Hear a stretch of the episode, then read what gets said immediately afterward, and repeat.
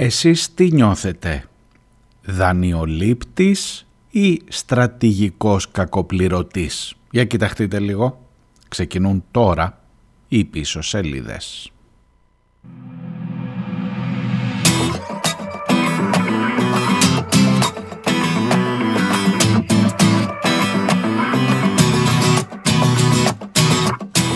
So they told me all the things that you said Running all over my name. Oh And you're acting oh so innocent.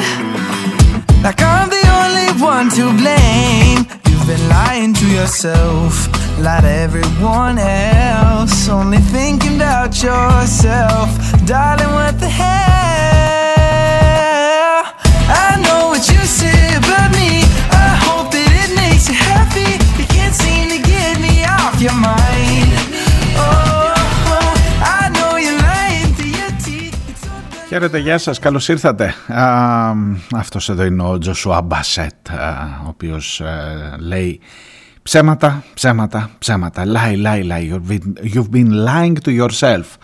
Ε, κάπως έτσι νομίζω ότι είναι η κατάσταση. Από εκεί θα ξεκινήσω σήμερα βάζοντας λιγάκι το θέμα των κόκκινων δανείων στο τραπέζι. Τα έχουμε συζητήσει και τις προηγούμενες ημέρες. Έχω έρθει σήμερα με μία δήλωση με ένα 24ωρο περίπου καθυστέρηση, σας ομολογώ. Αλλά ξέρεις καμιά φορά χρειάζεται να τις αφήσεις να με στώσουν, να, να τις ε, πάρεις μέσα σου, να καταλάβεις τι λένε αυτές οι δηλώσεις, να διαβάσεις λίγο πίσω από τις λέξεις της ε, κάθε δήλωσης και να δεις τι ακριβώς ε, σε περιμένει και τι ακριβώς επιλογές έχεις να όσο, πηγαίνοντας, όσο πηγαίνεις και προς τις εκλογές αλλά οι εκλογές δεν είναι, είναι μια χρονική στιγμή μέσα σε όλο αυτό που έχεις να ζήσεις και μάλλον δεν θα είναι η πιο σημαντική από ό,τι φαίνεται. Θα εξηγηθώ παρακάτω αμέσως.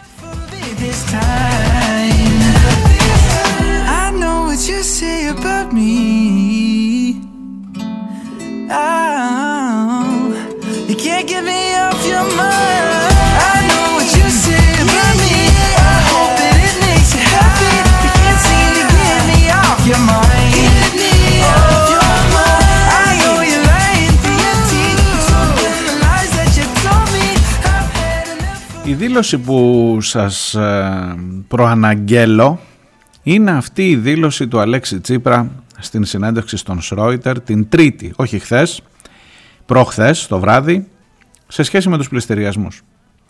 Είναι μια δήλωση η οποία νομίζω ότι μέχρι τώρα σε ό,τι αφορά το ζήτημα της οικονομίας, των κόκκινων δανείων κλπ.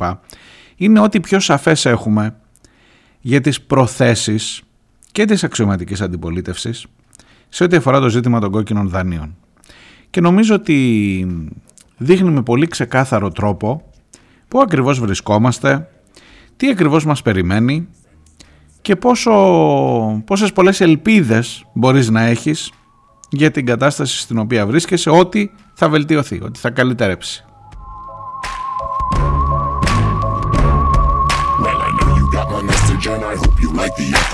Cutting out the letters, well it took me all day. I admit that it's dramatic and an overused trick But it makes up an untraceable in any way. Είναι λίγοι 25.000 πληστηριασμοί. Ε, Άμα σε κλέψω έχεις το δικαίωμα να πάρεις αυτό που έχω υποθηκεύσει εφόσον μου έχεις δώσει δάνειο. Ε, άμα μου φέρνετε λαφαζάνι τώρα στην κουβέντα και γελάει έτσι. Υπάρχει μέσα σε ένα δίλεπτο περίπου, υπάρχει τόσο αποκαλυπτική, τόσο, τι να σας πω έτσι, ανερυθρίαστη παραδοχή του τι ακριβώς κόμμα είναι σήμερα ο ΣΥΡΙΖΑ, τι ακριβώς ευαγγελίζεται η εξωματική αντιπολίτευση, που σας λέω εγώ ειλικρινά την χρειαζόμουν, το χρειαζόμουν αυτό το 24ωρο. Για δύο λεπτά, για δύο λεπτά χρειαζόμουν 24 ώρες. Μπορείτε να με πείτε και λίγο αργό. Για να το καταλάβω, πώς το λένε, να, να μου το καταλάβω που λέμε εδώ στην ε, Κρήτη. Να το πάρω μέσα μου για να νιώσω ε, πόσο ξεκάθαρη είναι πια η κατάσταση σε ό,τι αφορά το ποιοι είναι οι σύμμαχοί σου, ποιοι είναι απέναντί σου, ποιοι είναι με σένα, ποιοι είναι με τους άλλους, ποιοι είμαστε εμείς, όχι εμείς είμαστε οι άλλοι κλπ. Σταματώ να μιλώ με γρίφους, θα πάω στο ζουμί αμέσως. but it's back. It's just like any fad. It retracts before impacting, just like fashion. It's a passion for the withered and hip. If you got the goods, they'll come and buy it just to stay in the clear. So don't delay. Act now. Είμαστε στην 5η 16 Φλεβάρι. Είναι τσικνοπέμπτη. Ε, με μέτρο σήμερα. Ε, γενικά και προσοχή. Ε, όταν ε, η γιορτή των ερωτευμένων, καλά το τι έχει γίνει τώρα, ελπίζω να μην σας κουράζω με όλα αυτά τα... ή μάλλον θα προσπαθήσω να μην σας κουράσω επαναλαμβάνοντας όλο αυτό, όλη αυτή την κλεισαδούρα Μέχρι και αν είναι καψούρι τον ρωτήσανε το Μητσοτάκι, τα ξέρετε φαντάζομαι τα έχετε δει, τώρα αυτά είναι που κάνουν γκέλ στην επικαιρότητα. Εγώ λέω να τα αφήσουμε στην άκρη, όπως είδατε μάλλον ε, απαξιώνω τις γιορτές αυτού του είδους, ε, σε προσωπικό επίπεδο να κάνουμε ο καθένας ό,τι θέλει έτσι με τον άνθρωπό του κλπ. Αλλά όλο το άλλο είναι ένα πανηγυράκι. Ειδικά δε όταν πέφτει του Αγίου Βαλεντίνου τόσο κοντά στην Τζιγνοπέμπτη, ε, έρχονται διάφοροι, διάφοροι συνειρμοί περίεργοι. Εν πάση περιπτώσει, εγώ είμαι ο Μάριος Διονέλης, η εκπομπή λέγεται πίσω σελίδες και στο πίσω σελίδε.gr μπορείτε να βρείτε και μένα και τις προηγούμενες εκπομπές και να στέλνετε τα μηνύματά σας.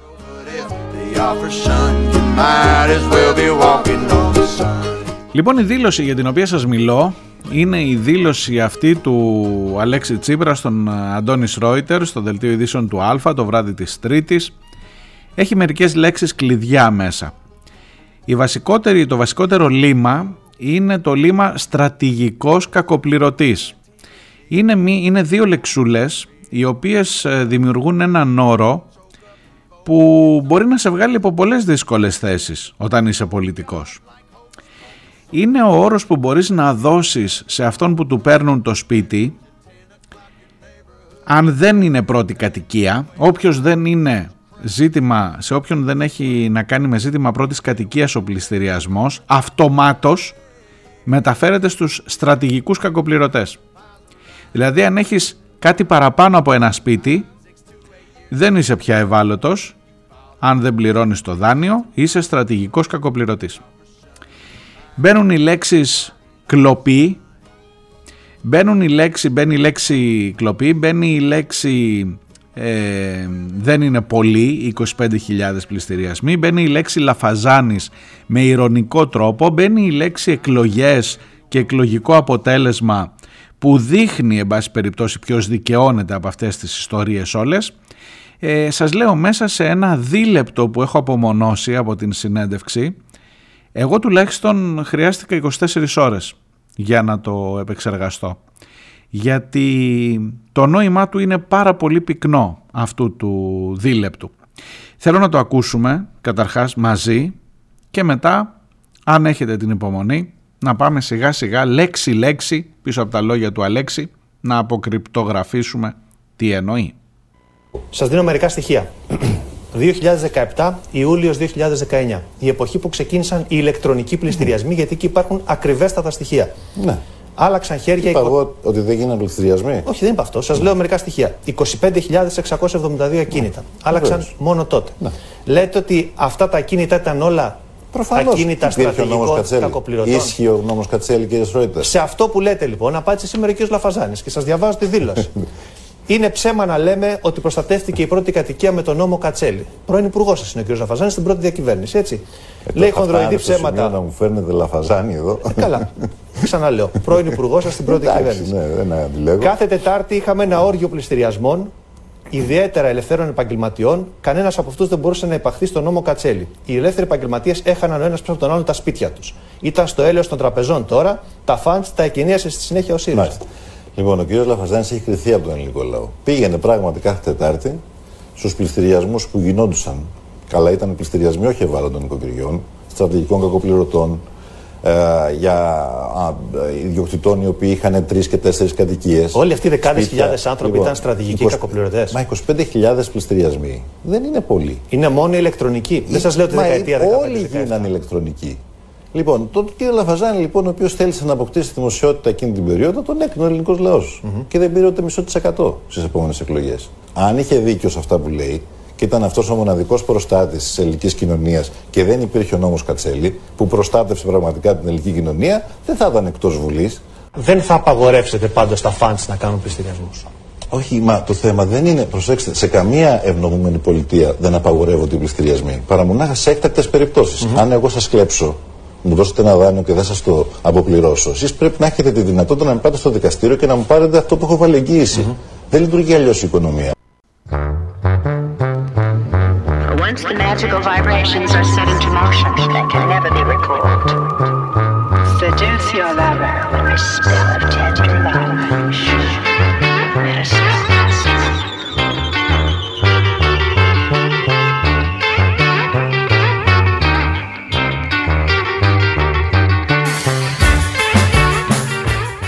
Αυτά που λέτε. Λοιπόν, ελάτε τώρα να τα πάρουμε λέξη-λέξη.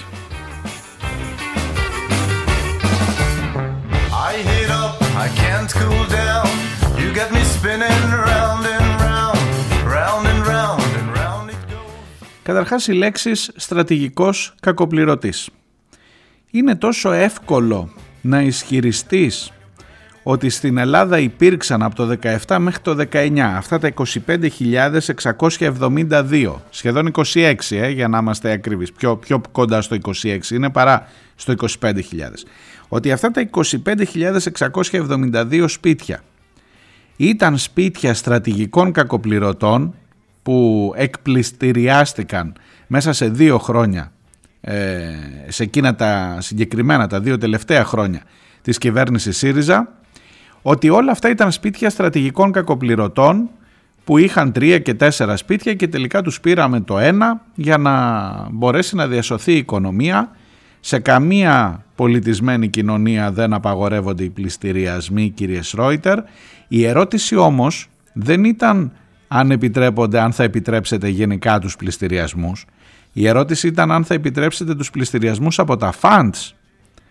Και είναι πολύ πονηρό να απαντάς ότι αν εγώ αν μου δώσει ένα δάνειο και δεν σε στο δώσω πρέπει να έρθεις πίσω να μου πάρεις κάτι που έχω βάλει εγγύηση.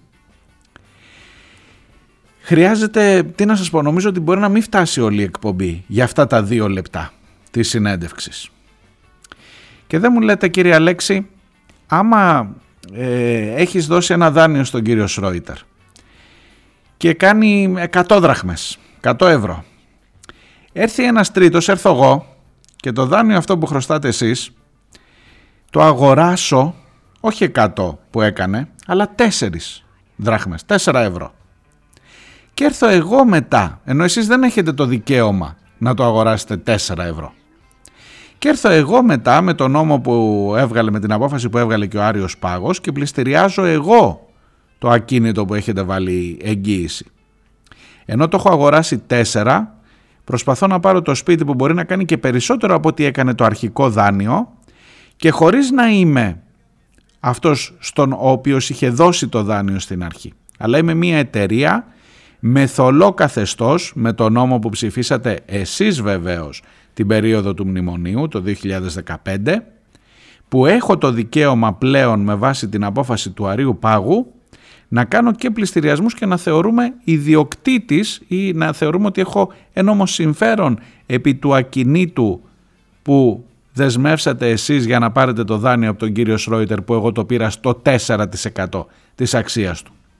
Αυτή η συναλλαγή είναι νόμιμη, είναι ηθική. Όταν σε αυτό απαντάς, σε καμία ευνόμουμενη πολιτεία δεν απαγορεύονται οι πληστηριασμοί, μάλλον είσαι λίγο απατεώνας.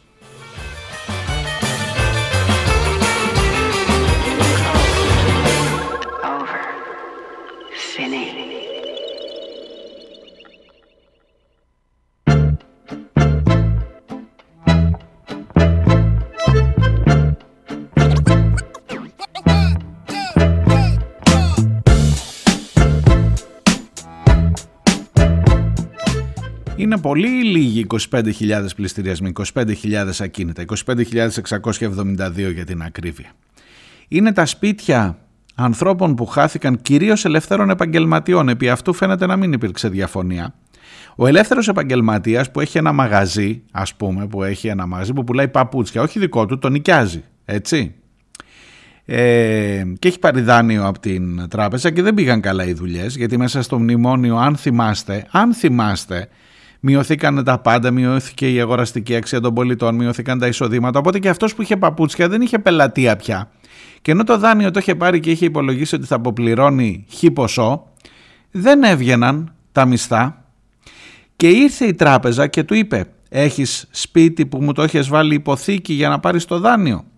Και μήπως έχεις σπίτι και άλλο οικογένεια και της γυναίκας, άρα δεν είναι πρώτη κατοικία, οπότε φέρ το εδώ.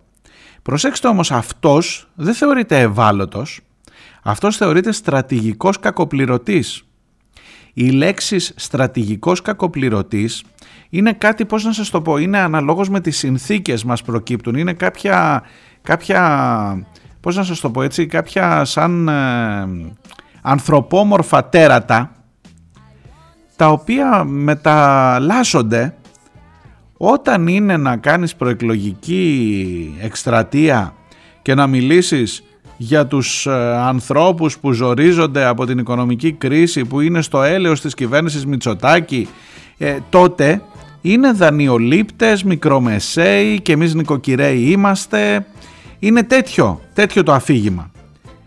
Όταν είσαι από την άλλη πλευρά που έχεις πάρει αυτού του μικρομεσαίου, του νοικοκυρέου, του μυροκαματιάρη, του ελεύθερου επαγγελματία το σπίτι που δεν ήταν εγώ σου λέω να συμφωνήσουμε ότι δεν ήταν πρώτη κατοικία, ότι είχε κι άλλο αλλά του το πήρες επειδή δεν μπόρεσε να αποπληρώσει το δάνειο που στο ενδιάμεσο το έχει αγοράσει ένα φαντ στο 4% τότε γίνεται στρατηγικός κακοπληρωτής. Είναι κάτι, ξέρετε τι, ε, θυμάστε την υπόθεση μετά τον πόλεμο ε, ε, σε λίγες μέρες πλησιάζουμε την επέτειο έναρξης του πολέμου στην Ουκρανία, 24 Φλεβάρι. Ε, μετά τον πόλεμο, αυτοί που πηγαίνανε οι επενδυτές, οι Ρώσοι, που ερχόντουσαν ε, εδώ στην Ελλάδα και στην Κρήτη πρέπει να σας πω ειδικά, ανάξατε ξενοδοχεία, ρωσικά, αυτό, χαμός, που ήταν οι μεγάλοι επενδυτές, οι, οι, οι πλούσιοι που μπορούσαμε να στηριχτούμε πάνω τους για να δώσουν θέσεις δουλειάς και τέτοια. Όλο αυτό μετά ο επενδυτής έγινε ολιγάρχης ε, για να είσαι στη σωστή πλευρά της ιστορίας. Έτσι είναι και τούτο εδώ. Ο δανειολήπτης αναλόγως που στέκεσαι, σε ποιο μπαλκόνι στέκεσαι, την μία είναι δανειολήπτης μεροκαματιάρης, την άλλη είναι στρατηγικός κακοπληρωτής. Ε, παίρνεις ως δεδομένο, παίρνεις ως δεδομένο για να τον πεις στρατηγικό κακοπληρωτή, ότι είναι ένας άνθρωπος ο οποίος πήγε και, πήγε και πήρε δάνειο ε, έτσι για πλάκα ρε παιδί μου. Πήγε και πήρε ένα δάνειο και είπε ρε τους μπαγάζετε εκεί στις τράπεζες. Άχτι τους έχω. Θα πάω να πάρω ένα δάνειο. Δεν θα πληρώσω τίποτα και θα περιμένω μετά να έρθουν να με σώσουν οι νόμοι και ο Λαφαζάνης που έκανε, που έκανε ε, κινητοποιήσεις κάθε Τετάρτη στα γραφεία των συμβολεογράφων όπου γίνονταν ηλεκτρονικοί πληστηριασμοί Δηλαδή υπάρχουν 25.672 άνθρωποι ανάμεσά μας που την περίοδο 17-19 πήγαν και πήραν δάνεια για πλάκα ή εν πάση περιπτώσει τα πήραν επειδή τα χρειάζονταν αλλά στρατηγικά με σχέδιο είναι απατεώνες άμα εγώ σας κλέψω κύριε Σρόιτερ άρα είναι κλέφτες. Έτσι είναι άνθρωποι, είναι κλέφτες 25.672 είναι κλέφτες Θυμηθείτε το αυτό όταν έρθει η ώρα της κάλπης, γιατί δεν μπορεί να θεωρήσει ότι είναι εντελώς ε, αστοιχείωτοι και ότι δεν καταλαβαίνουν τίποτα. Αυτοί οι 25.672 που χάσαν το σπίτι τους ήταν κλέφτες επί, την ουσία, επί της ουσίας. Λοιπόν, αυτός ο μεροκαματιάρης που δεν κατάφερε να σώσει το μαγαζί του και το δάνειό του και την περιουσία του, σήμερα ονομάζεται στρατηγικός κακοπληρωτής, ο δε Λαφαζάνης που τον υπερασπιζόταν τότε ονομάζεται ως αποτυχημένος και μάλιστα με την μέγιστη ηρωνία, μια, μια, μια ηρωνία που πρέπει να σας πω δείχνει, ε, τι να σας πω, είναι απο, απογοητευτική. Ως πρόσωπο, ως, ως άνθρωπο, για τον Τζίπρα έχω καλύτερη εικόνα, αλήθεια σας το λέω. Και επειδή τυχαίνει να τους γνωρίζω προσωπικά και τον ε, Τσίπρα και τον Λαφαζάνη, να τους έχω γνωρίσει μάλλον, δεν είμαστε και κολλητοί, ε, πρέπει να σας πω ότι Είναι βαθύτατα απογοητευτική αυτή η φράση, αυτή η στάση του Τσίπρα, αυτή η ηρωνία, το, το γελάκι μόλις άκουσε το όνομα Λαφαζάνης και μετά η φράση «Άμα φτάσετε εδώ να μου φέρνετε Λαφαζάνη τώρα κύριε Σρόιτερ» είναι εξαιρετικά θλιβερό όλο αυτό για την αριστερά συνολικά. Είναι ντροπή, είναι μεγαλύτερη ντροπή από το να βάλεις τον ύμνο του ΕΑΜ, θυμάστε που λέγαμε και συμφωνούσαμε. Γιατί ό,τι και να είναι ο Λαφαζάνης, ε, θα έπρεπε τουλάχιστον για τις επιλογές σου, γιατί το Λαφαζάνη δεν τον έκανε υπουργό, δεν έγινε μόνος του υπουργός. Δεν πήγε να εισβάλλει όπως τον βάζανε ότι θα εισβάλλει στο νομισματοκοπείο. Δεν πήγε να εισβάλλει στο Υπουργείο Ανάπτυξης να γίνει μόνος του υπουργός. Εσύ τον έκανες υπουργό. Καλά στα λέει και ο Ρόιτερ. Ναι, λέει, δεν αντιλέγω. Ναι, ναι, δεν αντιλέγεις, αλλά κοροϊδεύεις.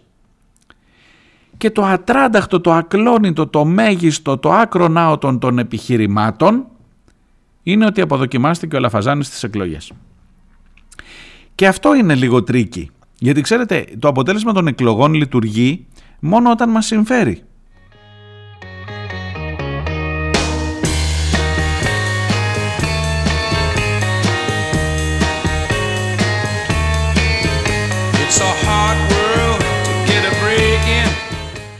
Για όσους ξέρουν στοιχειοδός την ιστορία του ΣΥΡΙΖΑ, για όσους μπορούν να κοιτάξουν λίγο προς τα πίσω και δεν ξύπνησαν από το 2015 όταν ο Τσίπρας έγινε πρωθυπουργός. η αναφορά στον Λαφαζάνη, ε, άσχετα ότι και αν είναι, αν είναι ΛΑΕ, δεν είναι, δεν ξέρω τώρα, νομίζω έχει φύγει από τη ΛΑΕ. Ε, τα σπάσανε και εκεί, έχει και αριστερά τα δικά της, αφήστε τα τώρα, τι να σας λέω. Ε, η αναφορά όμως στο Λαφαζάνη με αυτόν τον τρόπο, για όσους ξέρουν στοιχειοδός την ιστορία του ΣΥΡΙΖΑ, είναι διπλά ντροπιαστική.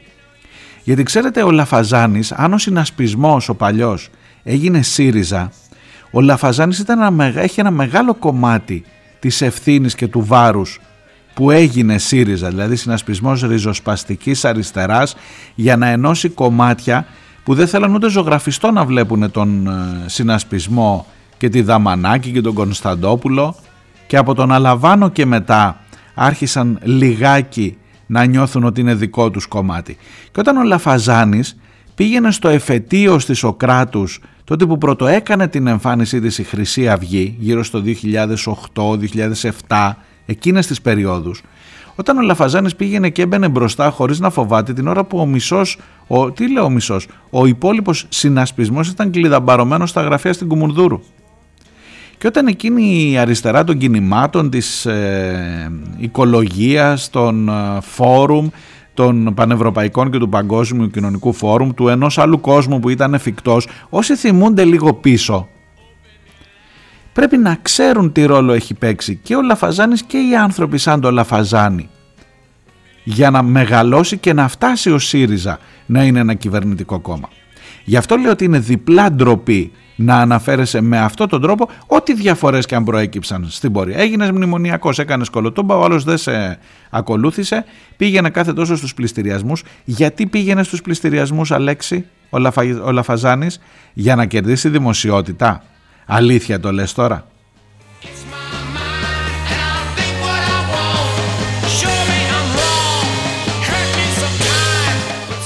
Εν πάση περιπτώσει να σου πω κάτι. Αν το υπέρτατο επιχείρημα είναι το αποτέλεσμα των εκλογών, που δεν βρήκε ούτε μισό της εκατό μες στην κάλπη, κάτσε μισό λεπτό γιατί δουλεύει και ανάποδα αυτό, έτσι. Γιατί σε εκείνες τις εκλογές, μετά τις ίδιες εκλογές που δεν βρήκε μισό της εκατό Λαφαζάνης μες στην κάλπη, εσύ βρήκες 10 μονάδες πίσω από τη Νέα Δημοκρατία και το Μητσοτάκι.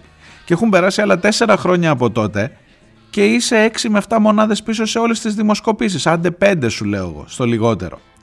Λοιπόν, ε, μήπως λένε κάτι καλά άσε τις δημοσκοπήσεις μπορεί και να λένε ψέματα. Αν και δεν το πιστεύω φαίνεται να υπάρχει ένα τέτοιο κλίμα. Οι 10 μονάδες μετά που πήγαν πίσω και που δεν έχεις ανακάμψει γιατί δεν είσαι 5 μονάδες μπροστά σήμερα τι σημαίνουν αυτό για το πολιτικό σκηνικό, τι σημαίνουν αυτό για την ε, απήχησή σου σε ό,τι αφορά την προστασία των πολιτών, την προστασία των καταναλωτών, την προστασία των δανειοληπτών που ξαφνικά για να δικαιολογήσεις εκείνα τα πεπραγμένα πρέπει να ονομαστούν στρατηγικοί κακοπληρωτές. Ο Λαφαζάνης γραφικός, καλά τώρα μου φέρετε Λαφαζάνη εδώ πέρα, και 25.000 πληστηριασμοί λίγοι. Δεν είναι και πολλοί, δεν είναι και πολλοί. Ντροπή ρε γαμότο. Δηλαδή από ένα σημείο και μετά, ε, ξέρω εγώ, εγώ είμαι από τους οπαδούς του ηθικού πλεονεκτήματος της αριστεράς, αλλά από το αν συμφωνείς, δεν συμφωνείς, ψηφίζεις, δεν ψηφίζεις, έτσι, εντάξει. Αλλά την ηθική ενός αριστερού ανθρώπου, την ηθική στην αντιμετώπιση των, των πρώην σου λέω εγώ συντρόφων του, νομίζω ότι την βάζω ψηλά και με απογοητεύεις ε, βαθιά. Διάλειμμα και έρχομαι.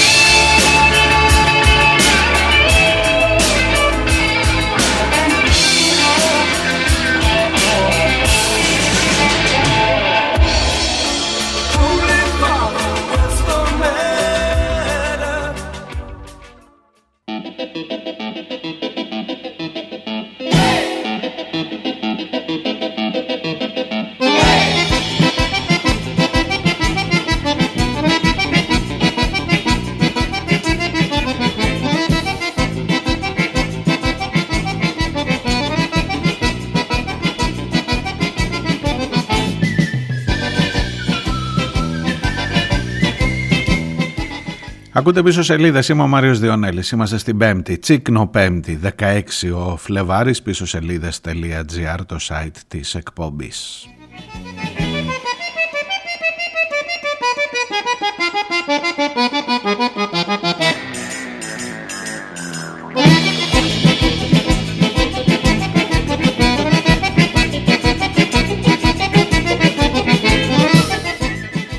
Αντικείμενο της σημερινής εκπομπής είναι οι πληστηριασμοί, είναι τα κόκκινα δάνεια, είναι τα φαντς, τα κοράκια όπως τα λέμε σε κοινή καθομιλουμένη.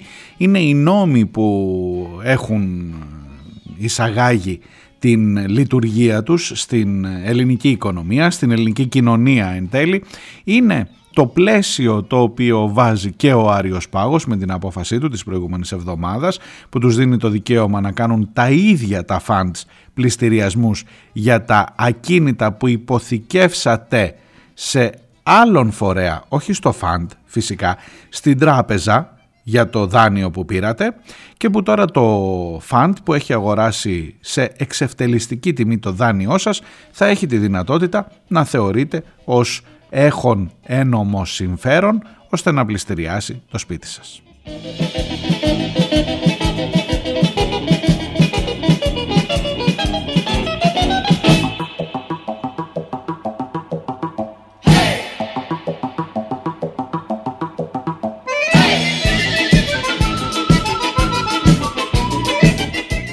Όλα αυτά πάνω κάτω είναι γνωστά. Είναι ένα πλαίσιο στο οποίο ε, ζούμε και από το οποίο υποτίθεται ότι περιμένουμε κάποια στιγμή να απεμπλακούμε.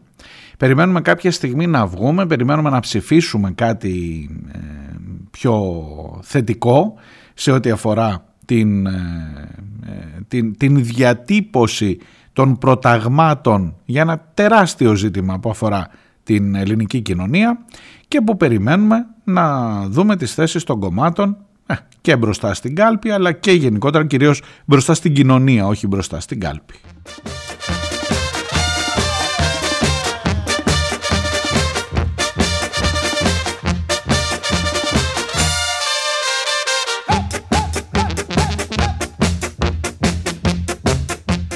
Ειδικότερα για την σημερινή εκπομπή αντικείμενο είναι η δήλωση του Αλέξη Τσίπρα. Εκείνα τα δύο λεπτά που έχουν να κάνουν με το θέμα των κόκκινων δανείων, με τον νόμο Κατσέλη που προστάτευσε την πρώτη κατοικία, τουλάχιστον όπως είπε ο πρόεδρος του ΣΥΡΙΖΑ, με τον νόμο Κατσέλη που δεν κατάφερε να προστατεύσει τα σπίτια χιλιάδων, τουλάχιστον 25.000 και δανειοληπτών, όπως έλεγε σε ανακοίνωση του Λαφαζάνης πριν από μερικές μέρες, ο Παναγιώτης Λαφαζάνης, ο πρώην Υπουργός Ανάπτυξης, σας ε, θυμίζω.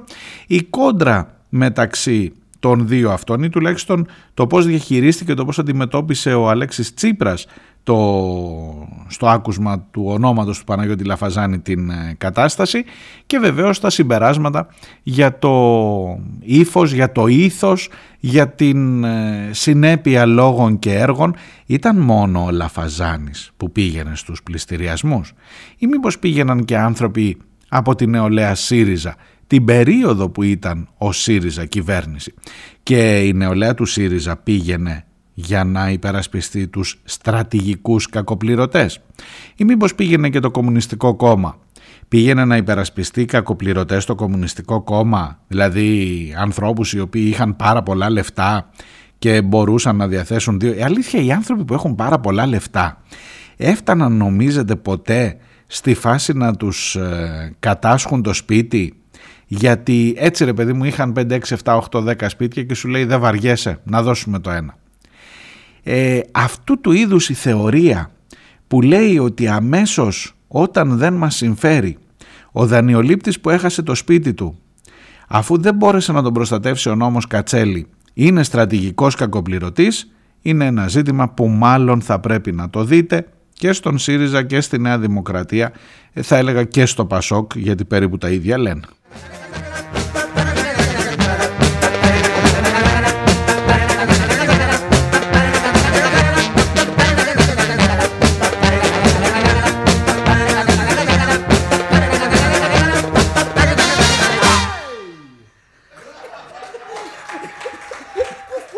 Αυτή τη δήλωση, αυτά τα δύο λεπτά, θέλω να, έτσι καθ' υπερβολή, να το ακούσετε και για δεύτερη φορά. Γιατί σας είπα, εγώ χρειάστηκε πολλές φορές να το ακούσω για να καταλάβω ακριβώς τι σημαίνει και με ποιο πρόταγμα ε, έχω να αντιπαρατεθώ. Με την έννοια του ότι ε, θα πρέπει να έχω επιχειρήματα εάν αυτή όλη, αυτό όλο το αφήγημα μπορεί να εγγυηθεί καλύτερη ζωή για τους ανθρώπους αυτού εδώ του τόπου θα ήθελα με πάρα πολύ μεγάλη χαρά να το υποστηρίξω. Δηλαδή να πιστέψω και εγώ ότι είναι στρατηγικοί κακοπληρωτές όσοι χάνουν τα σπίτια τους, όλοι όσοι χάνουν τα σπίτια τους και ότι μόνο εκείνοι που καταφέρνουν να υπαχθούν στο συγκεκριμένο νόμο ή στον καινούριο νόμο υποσχέθηκε ο Αλέξης Τσίπρας ότι όταν θα γίνει κυβέρνηση της αριστεράς, προοδευτική διακυβέρνηση, εν πάση περιπτώσει πείτε το όπως θέλετε, θα έρθει ένας νόμος που θα προστατεύει την πρώτη κατοικία. Στην ερώτηση θα απαγορεύσετε δηλαδή στα funds να κάνουν πληστηριασμούς, η απάντηση ήταν όχι. Γιατί οι πληστηριασμοί γίνονται παντού στον κόσμο. Μην τα ξαναλέω κι εγώ, ακούστε τα από τον ίδιο. Σας δίνω μερικά στοιχεία. 2017, Ιούλιος 2019. Η εποχή που ξεκίνησαν οι ηλεκτρονικοί πληστηριασμοί, γιατί εκεί υπάρχουν ακριβέστατα στοιχεία. Ναι. Άλλαξαν χέρια. Είπα εγώ ότι δεν γίνανε πληστηριασμοί. Όχι, δεν είπα αυτό. Σας λέω μερικά στοιχεία. 25.672 ακίνητα. Άλλαξαν μόνο τότε. Ναι. Λέτε ότι αυτά τα ακίνητα ήταν όλα Προφανώς. ακίνητα Υπήρχε ο νόμος στρατηγικών Κατσέλη. κακοπληρωτών. Ίσχυε ο νόμος Κατσέλη, κύριε Σρόιτερ. Σε αυτό που λέτε λοιπόν, απάντησε σήμερα ο κ. Λαφαζάνης και σας διαβάζω τη δήλωση. Είναι ψέμα να λέμε ότι προστατεύτηκε η πρώτη κατοικία με τον νόμο Κατσέλη. Πρώην υπουργός σας είναι ο κ. Λαφαζάνης στην πρώτη διακυβέρνηση, έτσι. Λέει Θα χονδροειδή φτάνει στο σημείο ψέματα. Να μου φέρνετε λαφαζάνι εδώ. Ε, καλά. Ξαναλέω. Πρώην υπουργός σας στην πρώτη Εντάξει, κυβέρνηση. ναι, δεν αντιλέγω. Κάθε Τετάρτη είχαμε ένα όργιο πληστηριασμών, ιδιαίτερα ελευθέρων επαγγελματιών. Κανένας από αυτούς δεν μπορούσε να υπαχθεί στο νόμο Κατσέλη. Οι ελεύθεροι επαγγελματίες έχαναν ο ένας πίσω από τον άλλον τα σπίτια τους. Ήταν στο έλεος των τραπεζών τώρα, τα φαντ τα εκκινίασες στη συνέχεια ο ΣΥΡΙΖΑ. Μάλιστα. Λοιπόν, ο κ. Λαφαζάνης έχει κρυθεί από τον ελληνικό λαό. Πήγαινε πράγματι κάθε Τετάρτη στους πληστηριασμούς που γινόντουσαν. Καλά, ήταν πληστηριασμοί όχι ευάλωτων οικοκυριών, στρατηγικών κακοπληρωτών, ε, για α, ε, ιδιοκτητών οι οποίοι είχαν τρεις και τέσσερις κατοικίες. Όλοι αυτοί οι δεκάδες χιλιάδες άνθρωποι ήταν στρατηγικοί κακοπληρωτές. Μα 25.000 πληστηριασμοί δεν είναι πολλοί. Είναι μόνο η ηλεκτρονική. Δεν σας λέω τη Μα δεκαετία 15. Όλοι γίνανε ηλεκτρονικοί. Λοιπόν, τον κύριο Λαφαζάνη, λοιπόν, ο οποίος θέλησε να αποκτήσει δημοσιότητα εκείνη την περίοδο, τον έκρινε ο ελληνικός λαός. Και δεν πήρε ούτε μισό της εκατό στις επόμενες εκλογές. Αν είχε δίκιο σε αυτά που λέει και ήταν αυτός ο μοναδικός προστάτης της ελληνικής κοινωνίας και δεν υπήρχε ο νόμος Κατσέλη που προστάτευσε πραγματικά την ελληνική κοινωνία, δεν θα ήταν εκτός Βουλής. Δεν θα απαγορεύσετε πάντως τα φαντς να κάνουν πληστηριασμούς. Όχι, μα το θέμα δεν είναι, προσέξτε, σε καμία ευνομούμενη πολιτεία δεν απαγορεύονται οι πληστηριασμοί. Παρά μονάχα σε έκτακτες Αν εγώ σας κλέψω, μου δώσετε ένα δάνειο και δεν σας το αποπληρώσω. Εσείς πρέπει να έχετε τη δυνατότητα να πάτε στο δικαστήριο και να μου πάρετε αυτό που έχω βάλει Δεν λειτουργεί αλλιώς η οικονομία.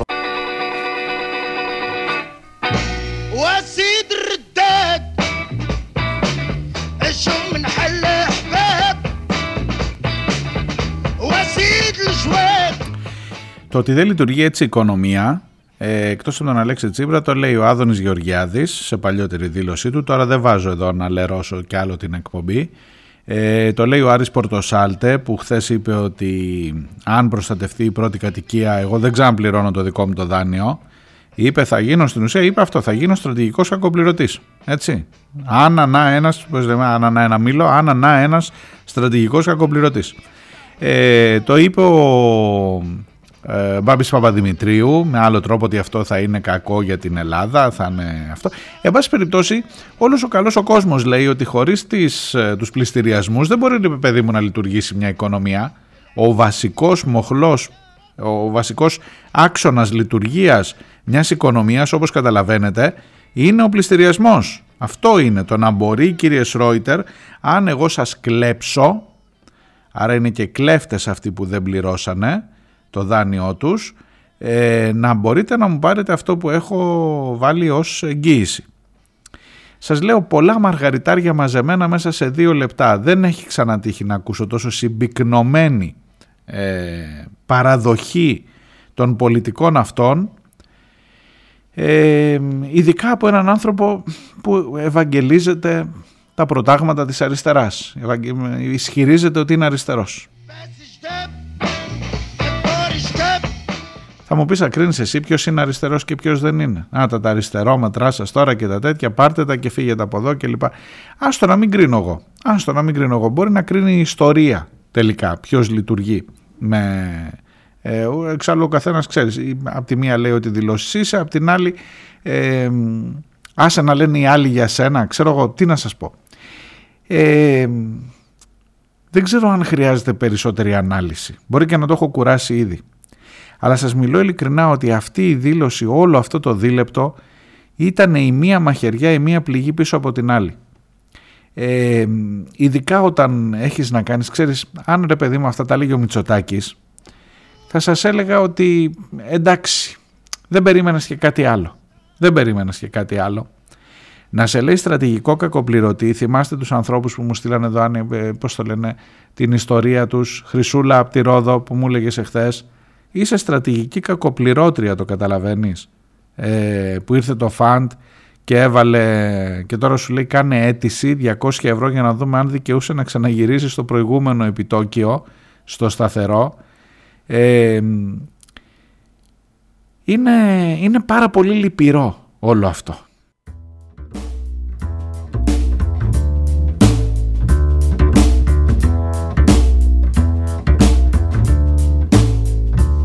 Well, stop, great God, let me tell you the news. My head got wet in the midnight dew. I've been down on the bending knees, talking to the man from Galilee. Then my God spoke, and he sounded so sweet. I thought I heard the shuffle of angels' feet. Then he put one hand upon my head. Great God, the mighty, let me tell you what he said. Go tell that liar. Go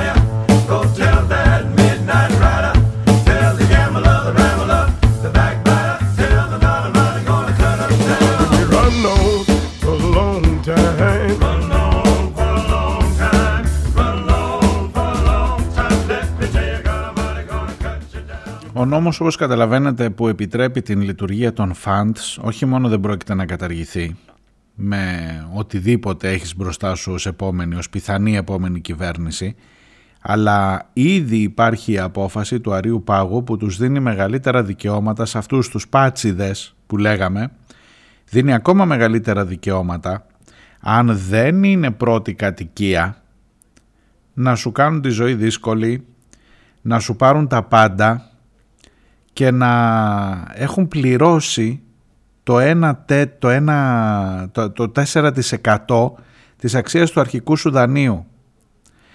Έχει την δυνατότητα το σύστημα αυτό, γιατί έτσι δουλεύει η οικονομία κύριε Σρόιτερ, να πατήσει επιπτωμάτων σε όλους τους ελεύθερους επαγγελματίες, μεροκαματιάριδες, νοικοκυρέους θα σου λέγα εγώ, αυτούς που είναι εκεί σε μια γωνιά και λένε πώς θα τα βγάλω πέρα με το μαγαζάκι μου, αυτόν που δεν νοιάζεται για καμία άλλη κοινωνική διεκδίκηση, ακόμα και αυτόν αν θέλεις να χαϊδέψεις, τελικά είσαι απέναντί του.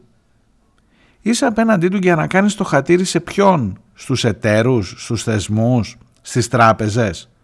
Σε ποιον έχεις να κάνεις το χατήρι; Εκεί που κάθεσαι και αναρωτιέσαι πώς είναι δυνατόν ρε παιδί μου η τράπεζα που πήρα εγώ το δάνειο και δεν μπορώ να αποπληρώσω να παίρνει μόνο το 4% και να θεωρεί ότι είναι και κερδισμένη και να έρχεται το φαντ τελικά να μου παίρνει το σπίτι; Και το φαντ σε ποιον ανήκει ακριβώς; Θυμάστε την ιστορία με τον Μπάτσι και το Σάλα και όλο αυτό το πράγμα και ποιος του είχε δώσει πραγματικά τα λεφτά για να αγοράσει. Μήπως είναι τελικά πάλι η ίδια η τράπεζα και είναι μια ανακύκλωση που ο μόνος χαμένος θα είσαι εσύ στην τελική; Και αν κανένας πάει να αγωνιστεί θέλει να γίνει ήθελε να αποκτήσει δημοσιότητα ο Λαφαζάνης και τα λες αυτά για πρώην συντρόφου σου και έχεις δώσει και ένα μήνυμα ήδη από την εποχή της Κολοτούμπας και του Μνημονίου το πόσο με πόση άνεση είδα ανθρώπους που τη μία μέρα τον Ιούνιο και τον Ιούλιο στις αρχές ήταν σύντροφοι και σύντροφε μέσα στη Βουλή και μέσα στα κομματικά όργανα και αυτοί που φέραν και τα πανηγύρια που ήρθαν στην εξουσία και οι άνθρωποι που υποτίθεται ότι ήρθαν για πρώτη φορά να κάνουν κάτι με το όνομα στο όνομα της αριστεράς και το επόμενο ακριβώς βράδυ ήταν έτοιμοι να πούνε εντάξει παιδιά όποιος δεν θέλει τη συνθηκολόγηση μπορείτε να φύγετε να πάτε αλλού να πάτε να κάνετε άλλο κόμμα όπως και κάνανε τελικά τη ΛΑΕ. Με πόσο μεγάλη άνεση μπορούσαν να μεταλλαχθούν μέσα σε ένα βράδυ. Και σήμερα έρχεται μετά από τόσα χρόνια ο Τσίπρας να πει ότι ε αφού φτάσατε τώρα να μου φέρνετε λαφαζάνι εδώ. Το σταματώ, το σταματώ μέχρι εδώ.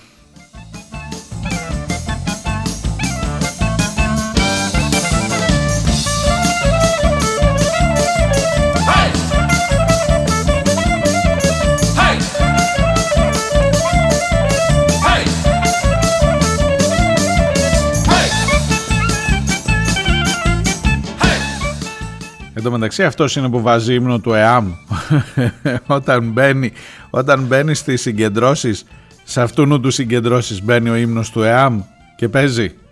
Άρε.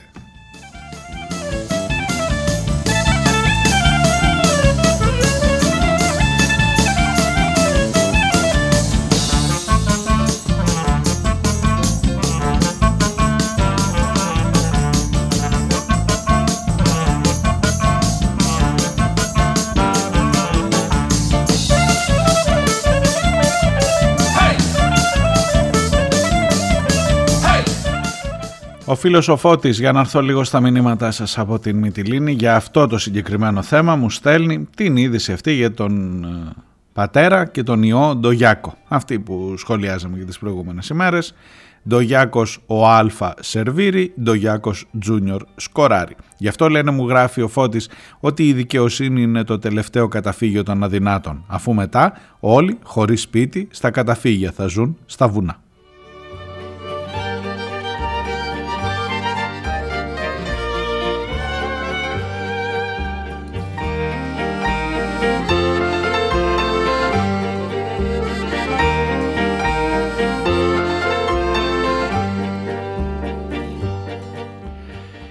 Η φίλη η Ντέμπι ε, μου γράφει ότι για κάτι που αναφέρθηκε στην εκπομπή η αξιολόγηση αφορά τους νεοδιόριστους που είχαν χθες απεργία οι δάσκαλοι και οι καθηγητές με πολύ μεγάλη συμμετοχή πρέπει να σας πω σε όλη την Ελλάδα ε, που πρέπει να μονιμοποιηθούν. Δεν μονιμοποιούνται μου λέει τώρα, κλείνουν δύο χρόνια δουλειάς, δεν τους προσέλαβαν ε, τώρα.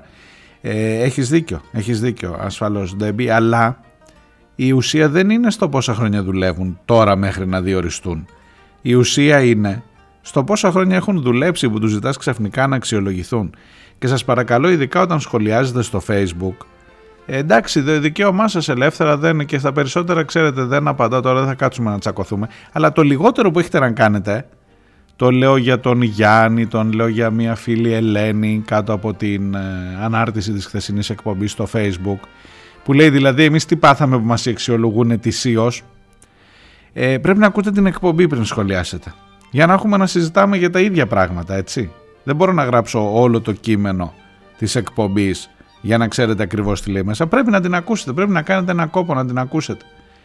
Αυτό ακριβώς έλεγα ότι η φράση και εμείς που είμαστε στον ιδιωτικό τομέα τι πάθαμε που αξιολογηθήκαμε είναι λάθος. Γιατί αν ακούγατε την εκπομπή τη χθεσινή, που τώρα μάλλον ούτε και αυτή θα την ακούσετε, μπορεί να σχολιάσετε τίποτα άλλο τώρα για τον Τζίπρα που λέω σήμερα, ε, ότι δεν αξιολογείσαι μετά από 20 χρόνια δουλειάς να δεις αν μπορείς να πιάσεις πού, σε ποιον τομέα δουλεύετε. Τι είστε, ξέρω εγώ, είστε μηχανικός και σε αξιολογεί τώρα αν μπορείς να κάνεις σχέδιο. Αν ξέρεις, μετά από 20 χρόνια δουλειάς.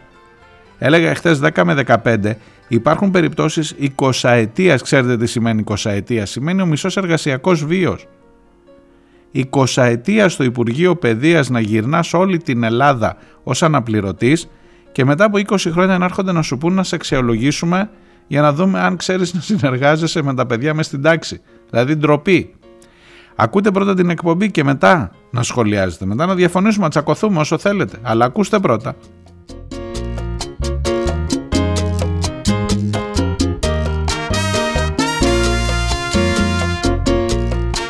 Και ένας φίλος Γιάννης μου γράφει, όχι θα το διαβάσω όλα δε και ας, με, και ας είναι ε, επικριτικά, εξευτελισμός μου λέει η αξιολόγηση, γιατί αυτό είπα ότι είναι εξευτελισμός. Στον ιδιωτικό τομέα που σε αξιολογούν κάθε λεπτό εργοδότης και πελάτες είναι λάθος ή παιδιά κατώτερου Θεού, κάπου το έχετε χάσει και πολλής λαϊκισμός μου γράφει ο Γιάννης. Εντάξει, εντάξει.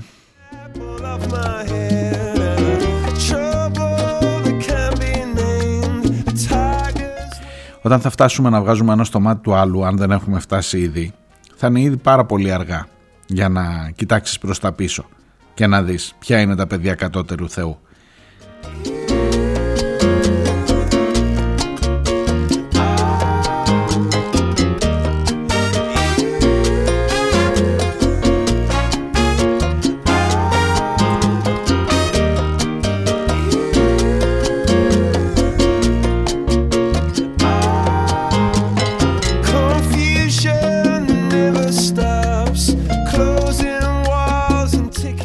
Φίλος ο Αντώνης. Ας δεχτούμε ότι η αξιολόγηση είναι χρήσιμη και απαραίτητη. Είναι όμως εφικτή με δεδομένο τον τεράστιο όγκο των απαιτήσεων. Επίσης θα είναι τίμια και ειλικρινής και τέλος ποιοι θα είναι οι αξιολογητές και αυτοί από ποιους και πότε αξιολογήθηκαν. Πάντως επειδή δεν είμαι ειδικός, θα περιμένω την τοποθέτηση του φίλου Χρήστου, μου γράφει ο Αντώνης από την Ολυμπία. Χρήστο, για σένα είναι στη δράμα, ο οποίος ως εκπαιδευτικός θα έχει και γνώση και γνώμη. Ψυχανομίζομαι, μου λέει ο Αντώνης, ότι την ετοιμάζει. Χρήστο, για σένα.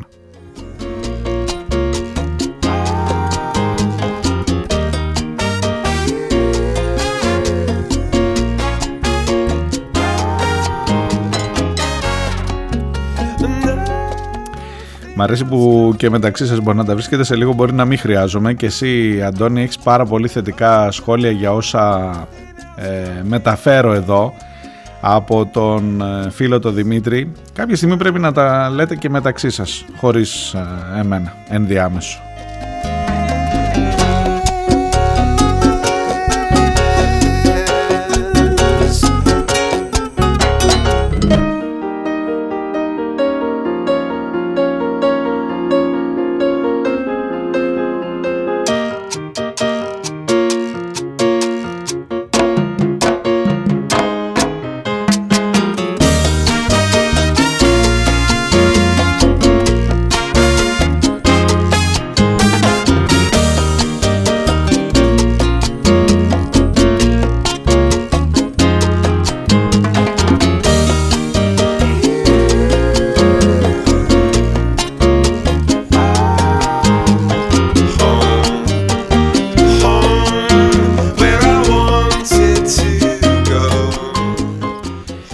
είχα υποσχεθεί χθες και με αυτό τελείωσε η χθεσινή εκπομπή. Ε, ωστόσο δεν έχουμε πραγματικά νεότερα, θα περιμένουμε για το τι έγινε από τη συνάντηση των καλλιτεχνών την ε, χθεσινή. Βρέθηκαν οι άνθρωποι, δυόμιση ώρες λέει κράτησε σχεδόν με τον Μητσοτάκη η συνάντηση.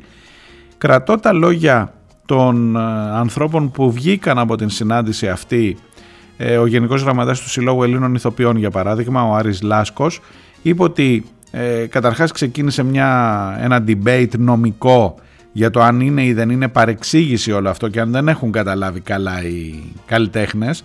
Ευτυχώς λέει δεν μείναμε πολύ στα νομικά κλπ. Ε, ο Κυριάκος Μητσοτάκης υποσχέθηκε μια νομοθετική ρύθμιση η οποία θα καλύπτει τα αιτήματα των καλλιτεχνών και θα λύσει όπως υποσχέθηκε το ζήτημα.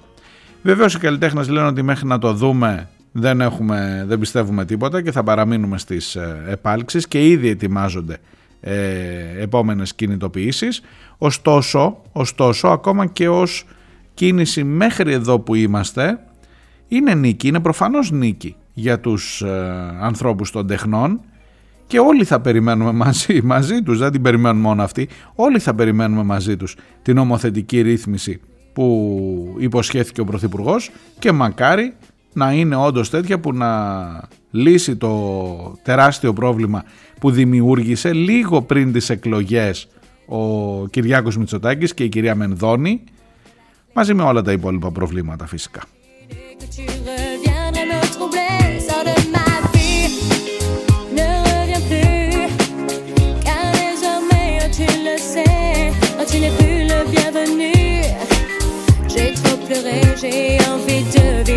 Aujourd'hui, de t'oublier. Et tant que je serai aimé, je survivrai. Τίποτα δεν χαρίζεται, τίποτα δεν δίνεται στο πιάτο από κανέναν σωτήρα, κανέναν όμως σωτήρα ε, σε όλα τα ζητήματα είτε είναι οι καλλιτέχνες, είτε είναι τα κόκκινα δάνεια είτε είναι τα μουσεία, είτε είναι η εκπαιδευτική τίποτα, τίποτα δεν χαρίζεται μόνο ένας σώζει τον λαό, ο ίδιος ο λαός. Έτσι για να ε, υιοθετήσω λίγο τα συνθήματα του Κουκουέ που μέσα τους κρύβουν μια μεγάλη αλήθεια. Αυτά για σήμερα. Να είστε καλά, να προσέχετε. Και θα τα πούμε αύριο. Γεια. te justifier, ni à recoller les morceaux. Tu n'y arriverais pas. Je me suis souvent senti seule et je suis une autre déjà. J'ai bien changé. Tu ne me